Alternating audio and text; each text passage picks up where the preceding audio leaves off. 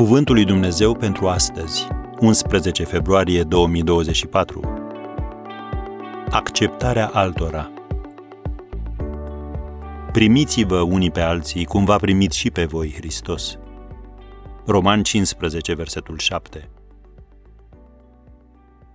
Uneori oamenii nu sunt ușor de acceptat.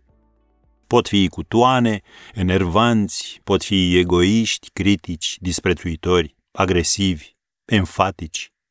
Uneori ai vrea să le spui ce gândești, să le dai ce merită, orice altceva, dar nu acceptare. Porunca primiți-vă unii pe alții nu ne convine. Și dacă s-ar fi rezumat la atât, ne-am fi putut noi eschiva cumva, spunând că apostolul s-a referit fără îndoială la persoanele cum se cade, rezonabile și acceptabile. Dar nu. El continuă adăugând, cum v-a primit și pe voi Hristos. Ai fost tu cum se cade, rezonabil și acceptabil? Nu, dar El te-a primit, cu defectele tale, așa cum ești, și încă te primește. Poate spui, dar cineva trebuie să-i îndrepte pe acești oameni și să le ceară să se poarte frumos, nu-i așa? Adică așa cum ți-a cerut și ție Hristos înainte să te primească?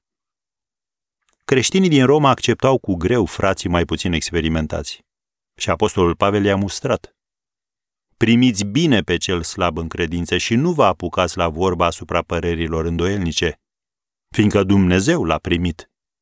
Am spicuit din primele trei versete din Romani 14.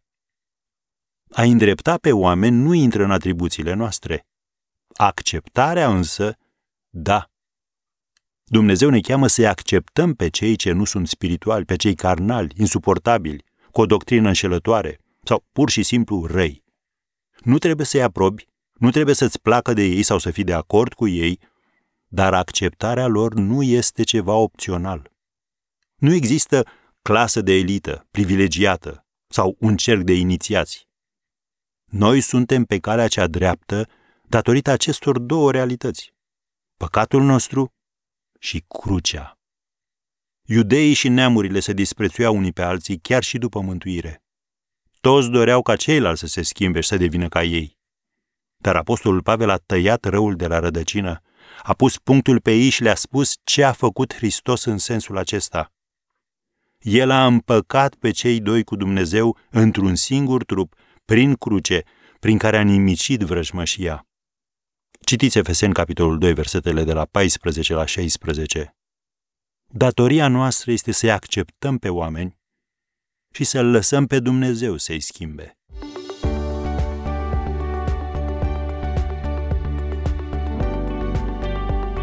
Ați ascultat Cuvântul lui Dumnezeu pentru astăzi, rubrica realizată în colaborare cu Fundația SER România.